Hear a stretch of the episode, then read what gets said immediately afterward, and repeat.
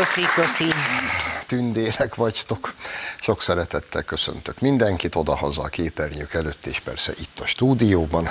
És külön köszöntöm a második rész vendégét, ifjabb Lomnici Zoltánt is. Szervusz Nos, tisztelt Hölgyeim és Uraim, azzal az örömteli hírrel lepett meg minket az ellenzéki sajtó, meg az ellenzék, hogy most végre minden egyes magyarországi szavazókörben lesz két felkészült ellenzéki szavazatszámláló. Ez csodálatos hír. Ez elsősorban azért csodálatos hír, mert miután végre mindenhol ott fognak ülni, viszonylag bonyolult és nehéz lesz a választás után elmagyarázni, hogy az egész csalás volt. Hiszen minden egyes szavazókör jegyzőkönyvét ők is alá fogják írni. Ez eddig remek. Ellenben hét közepén Zalaegerszegen voltam kampányolni, és ott felhívták a figyelmemet a következőre. Az ottani jelöltünknek olyan a körzet, hogy nagyon sok apró falu tartozik hozzá, és meglepetten tapasztalta, hogy világ végéről, ország másik feléből vannak bejelentve hozzá ezekbe a pici falvakba ellenzéki biztosok. Van köztük egyébként valami Mohamed nevű fekete úr is, ez külön izgi, hogy vajon honnan szalajtották. De nem is ez a lényeg, hanem azt mondta nekem ott az illetékes, hogy információik szerint a következőre készülnek. Ugye ők nagyon kell figyelni, mert ha minket vádolnak csalással, akkor biztos, hogy ők készülnek valamire. És ha semmi más nem sikerül, legalább botrányt és felfordulást csinálni a választás napján, hogy aztán majd az EBESZ megfigyelők szép hosszú jelentéseket írhassanak, hogy hát itt borzalom, hogy mi történt. És hogy mire kell odafigyelni. Vegyünk egy 500 vagy egy 1000 lelkes pici falut, ahol bennül a választási bizottság, János bácsi, aki a faluba született, most 70 éves, modellezzünk egy ilyen helyzetet, ott ül bent a bizottságban. Mondjuk ő a bizottság elnöke. És mise után dél körül János bácsi felesége, Ilonka néni megérkezik, hogy leadja szavazatát.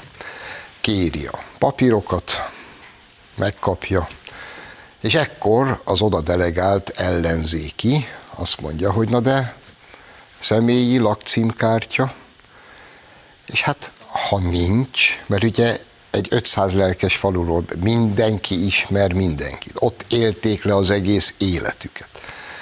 Mondjuk tételezzük fel, hogy nem hozott a néni magával személyit és lakcímkártyát. És tételezzük fel, hogy még el is kezdenek balhézni, hogy de hát itt élek 70 éve, mindenki tudja, hogy ki vagyok, miért kell nekem most ezzel vegzálni. És ekkor majd az ellenzéki delegált elkezdi követelni, hogy függesszék fel a szavazást. Vegyenek fel azonnal jegyzőkönyvet, mindent zárjanak be. Itt iszonyatos csalás készül. Na, erre kell odafigyelni, többek között. Erre hívták fel a figyelmemet, és ezért mondom, most üzenem mindenkinek, hogy ha öt lelkes a falu, mindenki úgy menjen, hogy személyigazolvány és lakcímkártya van nála, és ezt kérés nélkül azonnal vegye elő. Ebbe ne tudjanak belekötni, és ebből ne tudjanak botrányt, mesterséges botrányt kelteni, mert egyébként ez a cél. És akkor csak érdekességképpen Deák Dániel, kedves barátom, néhány nappal ezelőtti Facebook bejegyzésével még hagy örvendeztessem meg önöket. Ugye nyilván önök is látták nem kis felháborodással, mikor a NATO, illetve az EU csúcson megszólalt Zelenszky ukrán elnök, és így külön így kiszólt a magyar miniszterelnöknek, ilyen per Viktor ebben a kis stílusában. Hát most épp ezt a szerepet játsza. Néhány évvel ezelőtt még a kával zongorázott, ez volt a szerep. Most ő az elnök, egyébként Amerikába írják a forgatókönyvet, most is. És akkor így kiszólt, hogy itt mi, mit kéne, hogy csináljunk, és hogy igenis, ha mi nem szállítunk fegyvereket, meg akadályozzuk itt a felvonulás területünkön keresztül, akkor mi árulók vagyunk. Na most, ekkor írta be Deák Dániel, hogy már nagyon várja Márkizaj Péter telefonját. Emlékeznek még? Múlt héten volt Márkizaj Péter kis performance, amikor először bement a Telexbe, ott elmagyarázta a Telexes újságírónak, hogy itt mindenki hazudik, mert Orbán igenis fegyvereket szállít Ukrajnába. Majd ez ügybe külön felhívta Deák Danit, teljesen értelmezhetetlen, még jó, hogy nem engem hívott fel, hogy elmagyarázza, hogy mindenki hazudik, mert Orbán igenis fegyvert szállít Ukrajnába. És ezért írta be most a Dani, nagyon várom Márkizaj Béter telefonját, hogy fölháborodottan elmagyarázza nekem, hogy Zelenszky hazudik, hiszen Orbán fegyvert szállít Ukrajnába. Ezt nagyon fontos tudnunk. És akkor maradjunk még egyébként Ukrajnánál, illetve ennél a amúgy egyáltalán nem vicces, hanem sokkal inkább tragikus háborúnál és háborús helyzetnél. Csak még egy kis adalék, mert én most már lassan nem értem. Végképp az ukrán kormányt, illetve az ukrán diplomáciai testületet, hogy mégis mit művelnek. Ugyanis a minap egy német politikus tőlük szokatlan módon, hát hogy is fogalmazok, úgy bírálni merészelte ezt a bizonyos full náci ukrán Azov légiót, hogy hát azért ám mégse kéne itt a mainstream ukrán politikába ilyen nagy szeretettel körülvenni ezeket a virtigli, tényleg ócska nácikat akik úgy is viselkednek, úgy is beszélnek, és olyan jelképeket is használnak, hogy ne, nagyon nehéz letagadni, hogy nácik lennének. Ezt mondta egy német baloldali politikus. Mire jött Ukrajna berlini nagykövete, ez egy diplomata, tisztelt hölgyek, urak, aki következőket írta ki a Twitterére válaszként ennek a német politikusnak, hogy sokkal jobban tenné, hogyha befogná a pofáját, és kussoljon végre. De ez idézet. Na most képzeljünk el egy országot, amelynek a diplomatái ezt a nyelvezetet használják. Azért az elég riasztó, nem? Ilyenkor úgy fölmerül az emberbe a kérdés, hogy vajon késsel, villával tudnak enni, meg az angol WC-t használják, vagy ismerik egy nagykövet így oda böffen, hogy fogja be a pofáját és kussoljon. És még a németeknél is, pedig hát a németeket nehéz lenne manapság megvádolni azzal, hogy bármiféle nemzeti önérzetük, vagy nemzeti önérdek érvényesítő képességük lenne, még a németeknél is kezdi kiverni a biztosítékot ez az Andriy Melnyik nevű csávó, aki nemrég egyébként Sekfejnek nevezte a Bundestag külügyi bizottságának az elnökét, Sekfejnek, most meg kussoljatok, pofátokat fogjátok be, és egy kicsit a német sajtó is már úgy kezd arról írogatni, hogy hát talán ha némiképp visszafognák magukat, az fölöttébb jó lesne mindenkinek. És ezen a ponton töprenghetünk el mi is azon, hogy az ukrán miniszterelnök helyettes milyen stílusban és hogyan szólogat be, meg üzenget ide nekünk magyaroknak, hogy a budapesti ukrán nagykövet egyébként miket enged meg magának, rúgjuk ki a Fradi edzőjét. Mert mi köze van az Isten szép szerelmére a Fradi edzőjének ehhez a háborúhoz? És ők megengedik maguknak.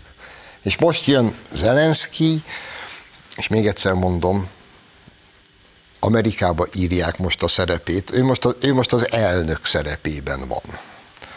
mint hogyha a House of Cardból lépett volna ki néhány epizód erejéig. És megírták neki nyilván, hogy a NATO meg az EU csúcson az Orbánnak kell beszólni, hogy mi miért nem engedünk át fegyvereket, meg miért nem szállítunk, meg akkor árulók leszünk, meg miért vesszük továbbra is az orosz gázt. Hát amúgy a németek is veszik. Hát most a csúcson született döntés arról, hogy nem lesz légtérzár, a NATO nem fog beszállni ebbe a háborúba. A németek továbbra is veszik, mert különben megfagynának. És akkor Zelenszky ugye nyilván a megírt forgatókönyv szerint nem azt mondja, ha már feltétlenül mondania kéne valamit saját magától, hogy az EU meg a NATO menjen melegebb helyre, mert mindenki áruló, mert őt cserben hagyták. Mert ezt még egy az ő helyzetéből még érthető is lenne. Hát azért végül is az ő országát bombázzák éppen vissza a középkorba. De én megérteném, hogy fel van háborodva, csak most lóg ki a lóláb, hogy ebből az egészből kivesz minket, mint hogyha mindenki más őrjöngve éppen szeretne légtérzárat, csak mi vétóztuk volna meg, meg mindenki más őrjöngve szállítaná a fegyvereket, meg küldené a NATO csapatokat, meg a béke béke fenntartók, a drága lengyel barátaink, akiket én szintén megértek lélektanilag. Nekik még nálunk is több okuk van, hát hogy is mondjam, csak tartani az oroszoktól. Őket ugyanis történelmük során háromszor a térképről tüntették el, és akkor Katyinról még nem is beszéltem, tehát én megértem, de a lélektani érthetőség azért nem nagyon ad felmentést arra, hogy mintha a józanész elszállt volna az ablakon. Hát ez az ötlet, hogy küldjön a NATO béke fenntartókat, önmagában nonsens, mert a NATO nem tud küldeni békefenntartókat, békefenntartókat az ENSZ tud küldeni. Nézek kicsit félve a Lomnici kollégára, de szerintem ez az alaphelyzet. Ráadásul békefenntartókat olyan helyre lehet küldeni, ahol a háborús felek felfüggesztették legalább a harcot, tűzszünet van, és mind a két fél beleegyez békefenntartók oda küldésébe. Most ebben a helyzetben azt mondani, hogy a NATO küldjön békefenntartókat, nonsens és marhaság. Ezek mind elhangoznak, de hál' Istennek a józan ész még úgy tűnik, hogy győzedelmeskedett, és sem a NATO, sem az EU nem óhajt belekeveredni ebbe a háborúba, kockáztatva effektív egy harmadik világháborút. És ennek örüljünk. De hogy Zelenszky ebben a helyzetben kifejezetten a magyar miniszterelnöknek, ráadásul ebbe a tenyérbe mászó per Viktor stílusba merészel üzengetni, ez azért tényleg vérlázító, ezt szögezzük le. Arról nem is beszélve, hogy mondjuk 2014 óta nekünk magyaroknak némiképp nehéz lenne szívvel, lélekkel szeretni az ukránokat, mert amit a kárpátaljai magyarokkal műveltek 14 óta, a CIA által finanszírozott és kirobbantott úgynevezett majdani forradalom óta, az meg megint csak vérlázító. De ettől függetlenül mindent megtesz Magyarország, hogy segítse őket. Minden menekültet befogadunk és támogatunk irgalmatlan mennyiségű humanitárius segélyt szállítunk ki, és messze nem csak Kárpátaljára az ottani magyaroknak, hanem be Ukrajna belsejébe is. És ennyi is a dolgunk. Ennél többet nem lehet és nem szabad Magyarországnak tenni. Ez a lényeg. És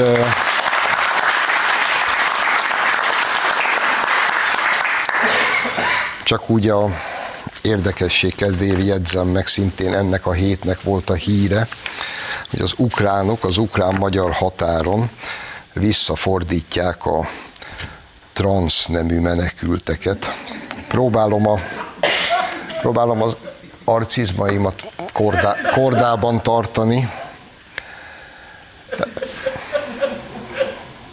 Tehát, hogy, hogy elkép, elképzelem, amikor megérkezik most a ukrán határra egy rakás ukrán csávó női cuccban, és próbálja elmagyarázni az ukrán hatóságoknak, hogy ők egyébként nők. Az ukrán hatóság meg mondja, igen, no, akkor Volodya, gyorsan forduljál vissza, és mindjárt meg se állsz, Kelet-Ukrajnáig, Donetskbe mehetsz az első sorba, ugyanebben a női cuccban nyugodtan kapsz egy pisztolyt, tényleg elképesztő. Ennél már csak az a jobb, csak hogy átérezzük a dolog abszurditását. Az is a minap híre volt, a nem tudom milyen nemzetközi LMBTQ közösség kizárta tagjai közül az orosz LMBTQ. Nem, tehát most szegény orosz LMBTQ, ezeket tényleg az ág is húzza. De, nyilván otthon is rajonganak értük, de legalább eddig abba bíztak, hogy majd a nemzetközi LMBTQ segít. Erre kizárják őket, mint hogyha nyilván ők nagy barátai ennek a háborúnak. Őket is kizárják. Ahogy egyébként Csajkovszkit éppen most veszik le a műsorról, be akarták tiltani Dostoyevskit. Az egész világnak csöndeskén elment az esze és hogy egy pillanatra hazatérjünk Magyarországra, mert azért itthon is érdekes dolgok történnek. Jelentkezett újfent Anonymous barátunk, egy érdekes kis összefoglaló, néhány adalékkal, hogy a teljesen korrupciómentes hazai ellenzék hogyan is intézi az ügyeket. Kukkantsunk gyorsan bele.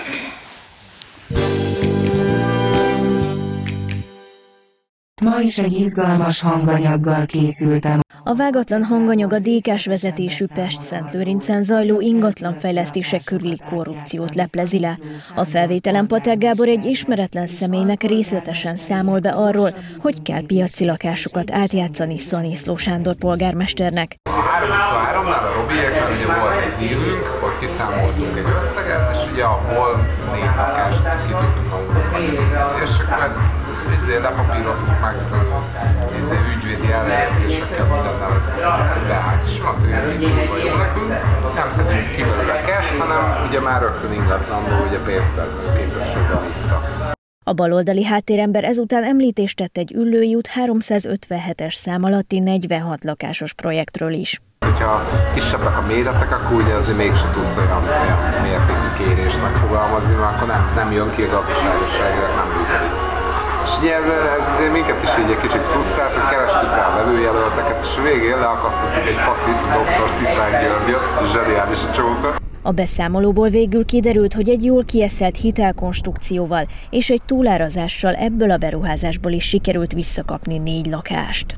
És az lett a deal, hogy ugyanúgy négy lakás van, ugye kettő, kettő az adó fölfele, amit ugye a vezetők fele, polgi, alpolgi izének Patek azzal is eldicsekedett, hogy szerinte a 18. kerületi vezetők meglehetősen elégedettek a munkájával. Hát nem cukorbabák.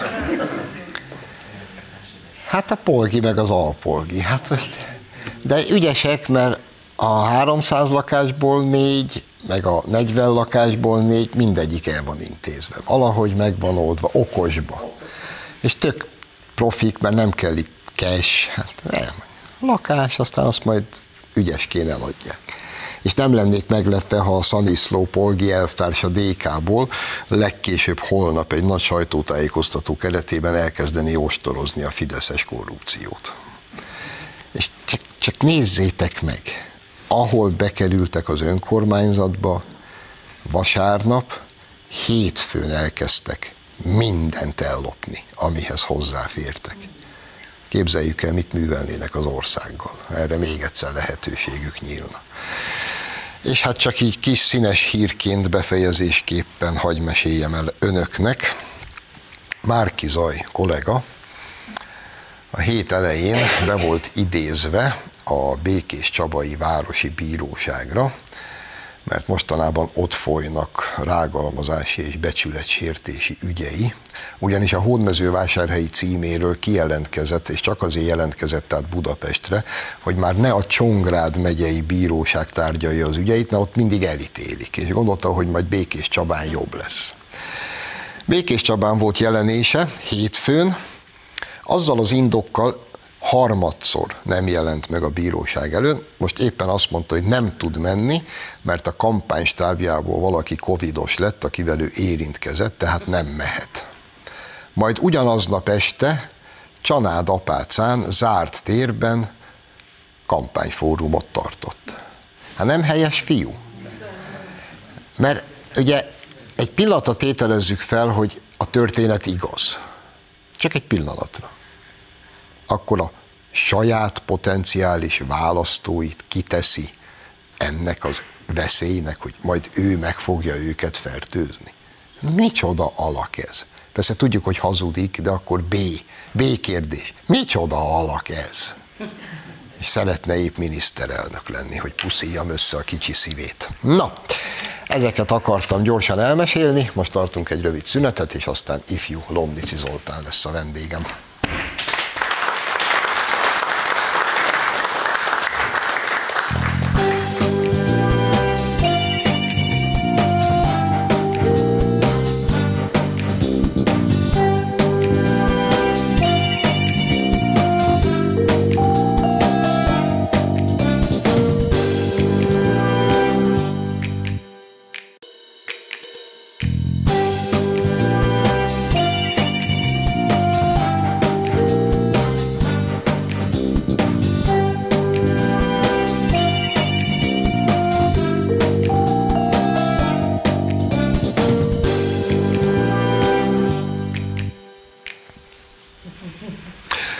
Folytatjuk az adást. Vendégem tehát a stúdióban ifjabb Lomnici Zoltán alkotmányjogász. Szia Zoli, köszöntelek.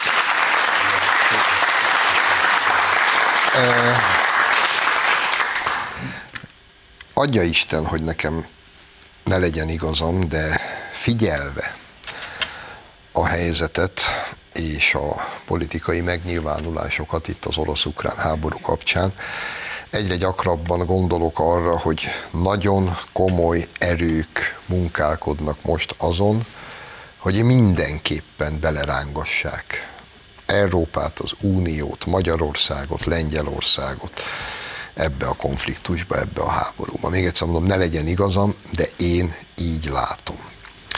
Egyrészt kíváncsi vagyok a véleményedre ezzel kapcsolatban, másrészt pedig, hogy Ugye nyilvánvalóan okunk örülni annak, hogy a mostani NATO csúcs, meg az EU csúcs az azokkal a határoz, határozatokkal zárult, amelyekkel, vagyis magyarul a józan ész még győzedelmeskedett, de van-e okunk aggódni, hogy ez bármikor megváltozhat, megfordulhat, és egy kicsit talán arról is beszélj, mint ehhez hozzáértő, hogy amikor például Zelenszky légtérzárat követel, és hogyha ez megvalósulna, az mit jelentene a valóságban?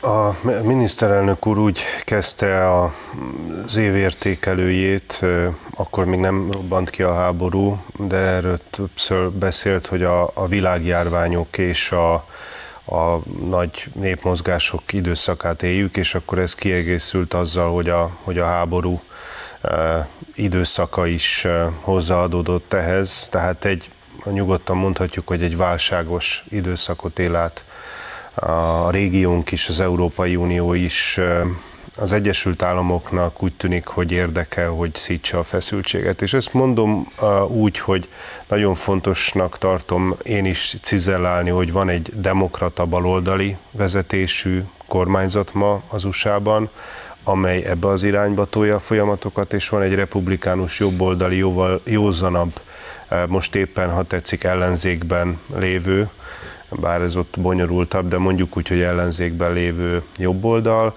amelynek eh, kétségtelenül a jelenlegi vezetője Donald Trump a legmesszebb menőkig támogatja a magyar miniszterelnököt.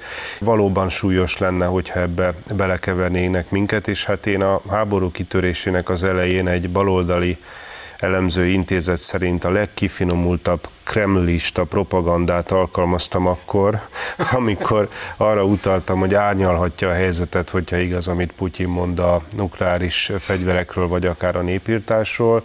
Természetesen ez nem változtat a tényen, hogy nemzetközi jogilag ez agressziónak minősül, hiszen az ENSZ 1945-ben betiltotta a háborút, két kivételtől eltekintve a biztonsági tanács megerősítése, az egyik kivétel, a másik pedig az önvédelemhez való jog. Itt zárójelben megjegyzem, tehát ha Ukrajna egy offenzív lépést tesz az orosz erőkkel szemben, az az egész az önvédelem keretében értékelendő akkor jogilag és azt mondhatjuk, hogy a népírtás kapcsán, tehát ki honnan nézi, de mondjuk a baloldali pénzügyi lapok is beszámoltak arról, én egy konkrétat találtam, hogy egy konkrét cikket ezzel kapcsolatban, hogy hát azért 2014 és 2021 között valóban 13 ezer ember a Donbass térségben életét vesztette orosz, ezek közül, közül több mint 3 ezer civil, és, és az ukránok áldozataivá váltak. Ezeket tényként kezelik, azt hiszem, hogy e vonatkozásban az Orosz Föderáció elnökének igaza volt, de ez nem mentesíti a, az alóli felelősség alól, amit nemzetközi jogilag itt ki kell jelentenünk. Persze hát van, aki már messzire megy, már hágai ítéletet vizionál, én biztosan nem szaladnék előre. Amit most biztosan tudhatunk, hogy a NATO felelősségteljes döntést hozott, hogy, hogy nem mindig mondják, hogy a magyar miniszterelnök nem tudja az érdekeit érvényesíteni, de mindig úgy alakul, ahogy nekünk jó, én azt vettem észre az elmúlt években, úgyhogy ez csak maradjon így, szerintem.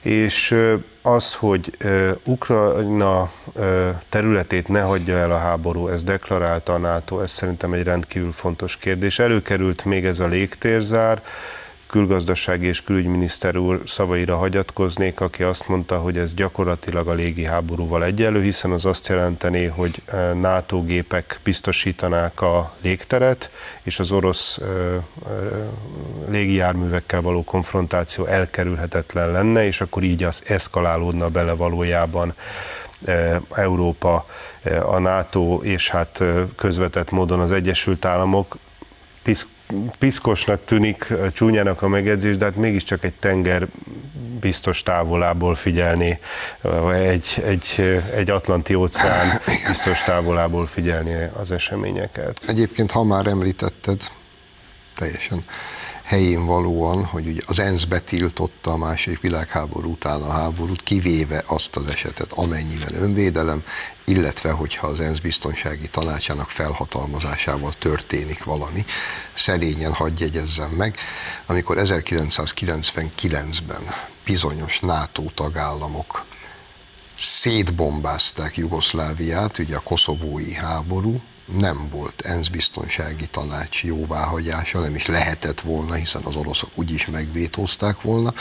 Valamilyen rejtélyes oknál fogva akkor senki sem emlegette, hogy ez törvénytelen, és majd Hágában majd találkozunk az amerikai döntéshozókkal, akik egyébként több ezer civil áldozatot és egy le, a szó legszorosabb értelmében lerombolt országot hagytak maguk után. Ezt a kizárójeles megjegyzést azért engedjék meg nekem. Ez borzasztóan fontos abból a szempontból is, hogy érthető a, az ukrán elnök csalódottsága és a, a nagyköveti kar csalódottsága, és lehet a magyar miniszterelnökre mutogatni, de valójában a NATO hova tovább, hiszen akkor, ha jól tudom, humanitárius katasztrófára hivatkoztak, hogy azt kívánják elkerülni a bombázásokkal, ezt megtehetné most is.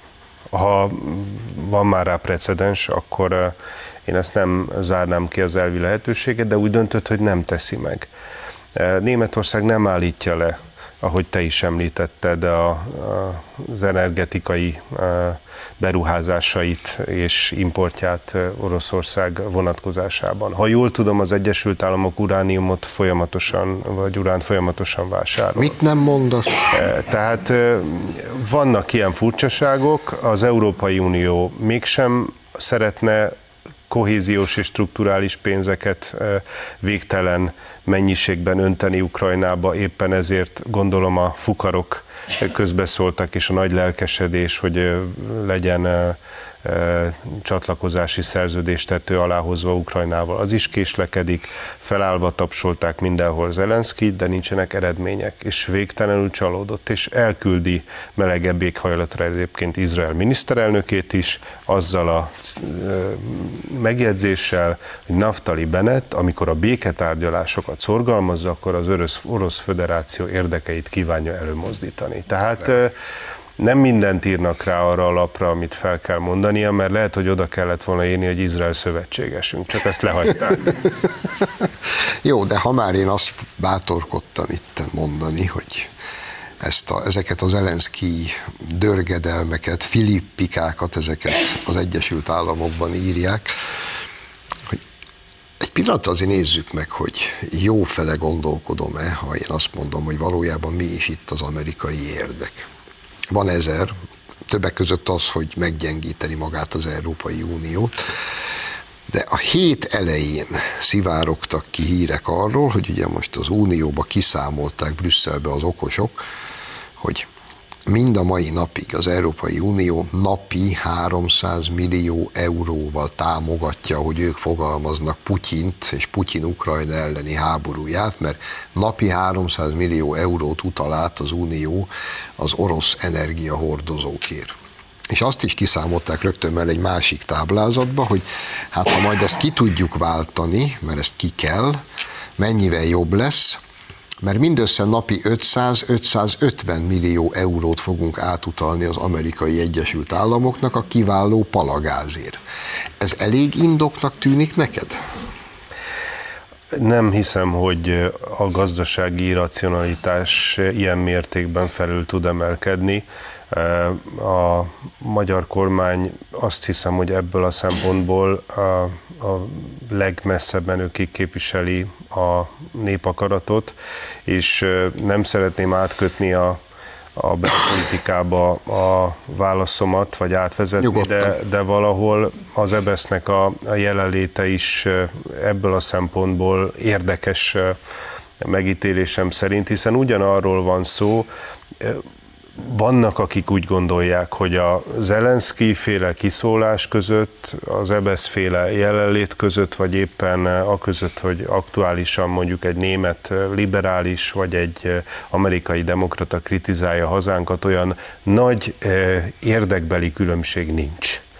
És eh, az Egyesült Államok érdeke, az éppen ezért azt mondom, most jelenleg van egy demokrata baloldali vezetés, nyilvánvalóan az, hogyha Magyarországot nézzük, hogy a nemzeti polgári kormány megbukjon. Ennek az oka az is lehet természetesen, hogy talán a harmadik legnagyobb adományozója a demokrata pártnak Gyuri bácsi. Tehát azért ilyen apróságokat lehet, hogy nem szabad elfelejtenünk, vagy, vagy marginalizálnunk, és legalábbis elhallgatnunk.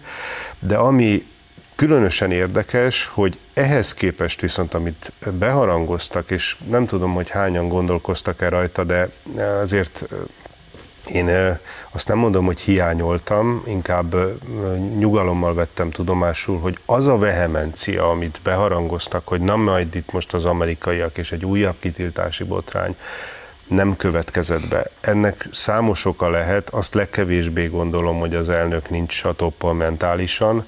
Inkább arra gondolok, hogy, hogy az Egyesült Államok is belátta, hogy alapvetően a demokráciával egy szuverén tagállamban olyan nyíltan szembe menni, hogy ekkora többséget, egy ilyen B közepet, egy ilyen politikai kemény magot, mint Magyarországon van két-két és fél millió nemzeti érzelmű ember, ezt, ezt nem lehet. Tehát Észak-Macedóniában, korábban Macedóniában ezt meg lehet. tudták csinálni, ott, ott azért sokkal szűkebb volt az olló, ott meg is csinálták, kérem mindenki nézzen utána, hogy milyen pusztítást csináltak külföldi NGO-k, Gyuri bácsi emberei, még be volt vonva a USAID is, a, a, az amerikai adófizetők pénzét használták fel az ottani zavarkeltésre, ezt vizsgálta vizsgálta is az amerikai kongresszus, tehát volt ott minden mi szemszájnak indeke, vagy szemszájnak ingere, és egy Zaev nevű kommunista baloldali vezető lett, aki a mai napig vezeti Észak-Macedóniát, és hát mondjuk az, hogy közös fotója van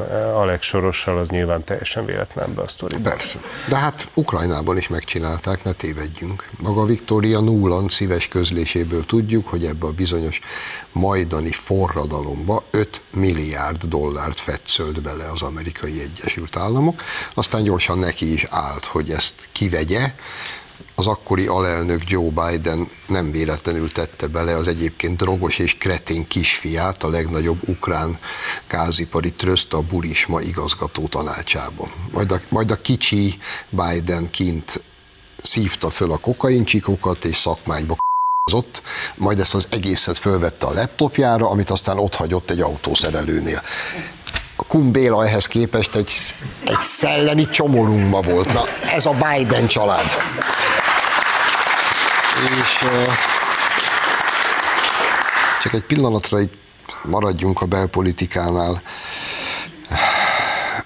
Ha már te is szóba hoztad itt az EBESZ jelenlétet, itt ültél ugye az első részben, hallottad, amit mondtam, amire nekem Zalaegerszegen fölhívták a figyelmemet. Elképzelhetőnek tartott, hogy tényleg most már, hogy úgy tűnik veszett fejszenyele van, hogy azzal fognak próbálkozni, hogy mesterségesen csinálnak a választás napján minden létező helyen, megyében valami ilyen típusú műbotrányt, és aztán majd az EBSZ egy jegyzőkönyvben jelzi, hogy hát itt aztán a választások botrányosak voltak? Vagy ez egy teljesen Istentől elrugaszkodott Elnézést. Drága néhai első osztályfőnököm Keglovics Vilmosné a csalótolnak nevezte azt a tollat, ami ugye lehúzzuk, és akkor piros is egyszerre, zöld, kék, meg fekete az az ezüsttoll. És Imádtuk. intőt kapott, akinél az volt, hiszen az, azzal lehetett esetlegesen azt is, mint hogyha ki lett volna javítva, vagy bele lett volna javítva, vagy egyáltalán javítást is bármilyen módon befolyásolni. Tehát ezt megtanultam a a legelején, ha tetszik, az általános iskolában, hogy tisztességes eh, magyar pedagógus nem tűri a csalást, és azt kell, hogy mondjam, hogy belástuk magunkat az elmúlt években a kollégáimmal a baloldali választási csalások rejtelmeibe, és hát itt nem csak a rendszerváltás előttről beszélek, ott ugye nem kellett csalni, ott rendszer szinten biztosítva volt a Szovjetunió hátterével a, a kommunista győzelem, de 2002 és 2010 között egész tárháza megtalálható annak, hogy milyen csalások voltak, és 2006-ban, hogy, hogy nem, nem volt itt az EBESZ, amikor ugye a miniszterelnök azt mondta, hogy hazudtunk éjjel, reggel meg este, már remélem pontosan idéztem, de a lényege az, hogy egy ilyen esemény után, mint az összödi beszéd, fájó hiányérzetünk lehet, hogy miért nem volt itt ez a kiváló nemzetközi megfigyelő szervezet, és akkor a szóvívő azzal indokolta, hogy ők nem politikai rendőrség, és nem tudnak mindenhol ott lenni, és hát megosztotta az erőiket számos választás. Most április 3-án Szerbiában is lesznek választások, én rendkívül kíváncsi vagyok, hogy szerb barátainkat maximálisan tiszteljük, egy EU tagjelölt ország, EBESZ tag, de hogy úgy döntenek -e esetleg, hogy ott is egy ilyen nagy létszámú e, delegációval vesznek-e részt, ennek ugyanis szerintem elvi jelentősége van. Tehát önmagában az EBESZ-nek az itt léte és az, hogy egy előzetes jelentést hozott ki a száfolata annak, hogy jobb oldalra lejtene a pálya. Szerintem erőteljesen baloldalra lejt az internacionalista erők beavatkozása szempontjából. De a magyar kormánynak idézőelbetéve csak a többség marad. De ez elég egy választás megnyeréséhez, viszont minden más külső körülmény, és ezt lehet, hogy bátor kijelentenem, de én szentül meg vagyok győződve. Pénzügyileg, erőforrások tekintetében, nemzetközi kapcsolatok tekintetében egyértelműen tudjuk, hogy a Góliát ma az ellenzék, és a Dávid pedig a nemzeti polgári oldal. Ez, ez a leghatározottabb meggyőződésem, és ehhez képest a Dávid is tudott győzni, tehát én eh, számítok eh, a folytatásra, és hogy a, a biztonság és a béke garantálásának zálogát egyértelműen a többség majd a miniszterelnök úrban és kormányában fogja látni, de rendkívül résen kell lenni, mert egyetértek itt gyakorlatilag az első békemenet óta, amit szerveztetek, Alinsky féle módszereket ilyen vagy olyan formában vetnek be folyamatosan. Hát ugye Saul Alinsky, mondhatjuk azt, hogy a macedóniai, romániai, ukrajnai eseményeknek is valahol a háttérben a szellemi atya, hiszen a káoszteremtés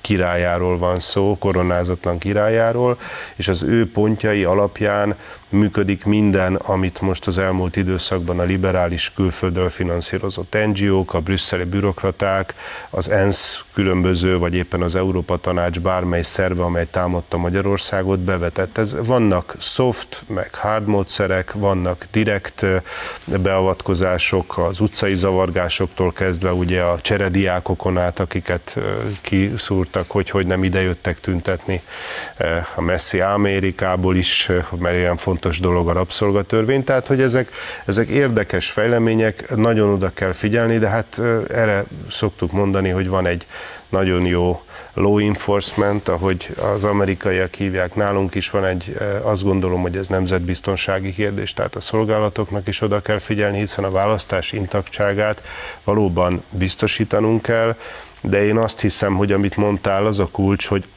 nagyon nehéz lesz ennyi ezt megfigyelő, meg ennyi szavazatszámláló biztos után ellenzéki és polgári oldalról majd azt mondani, hogy na de hát így is csalás volt. De e, egyébként az, hogy az EBESZ marad, mert bejelentette, hogy maradnak a választások után, ez utalhat arra, amit mondtál, hogy zavargásokat fognak kelteni egy esetleges számukra hátrányos eredmény kapcsán, és egy megjegyzést csak hadd tegyek, amikor a civil összefogás közhasznú alapítvány e, e, delegációjával, amely Csizmadia elnök úrból és belőlem állt, találkozott a, az EBESZ delegációja, akkor az elfogulatlan szakmai sággal megáldott partner azt kérdezte, hogy ez a plakátkampány hát gyakorlatilag nem lehet a cöfhöz köthető, mert túl profi.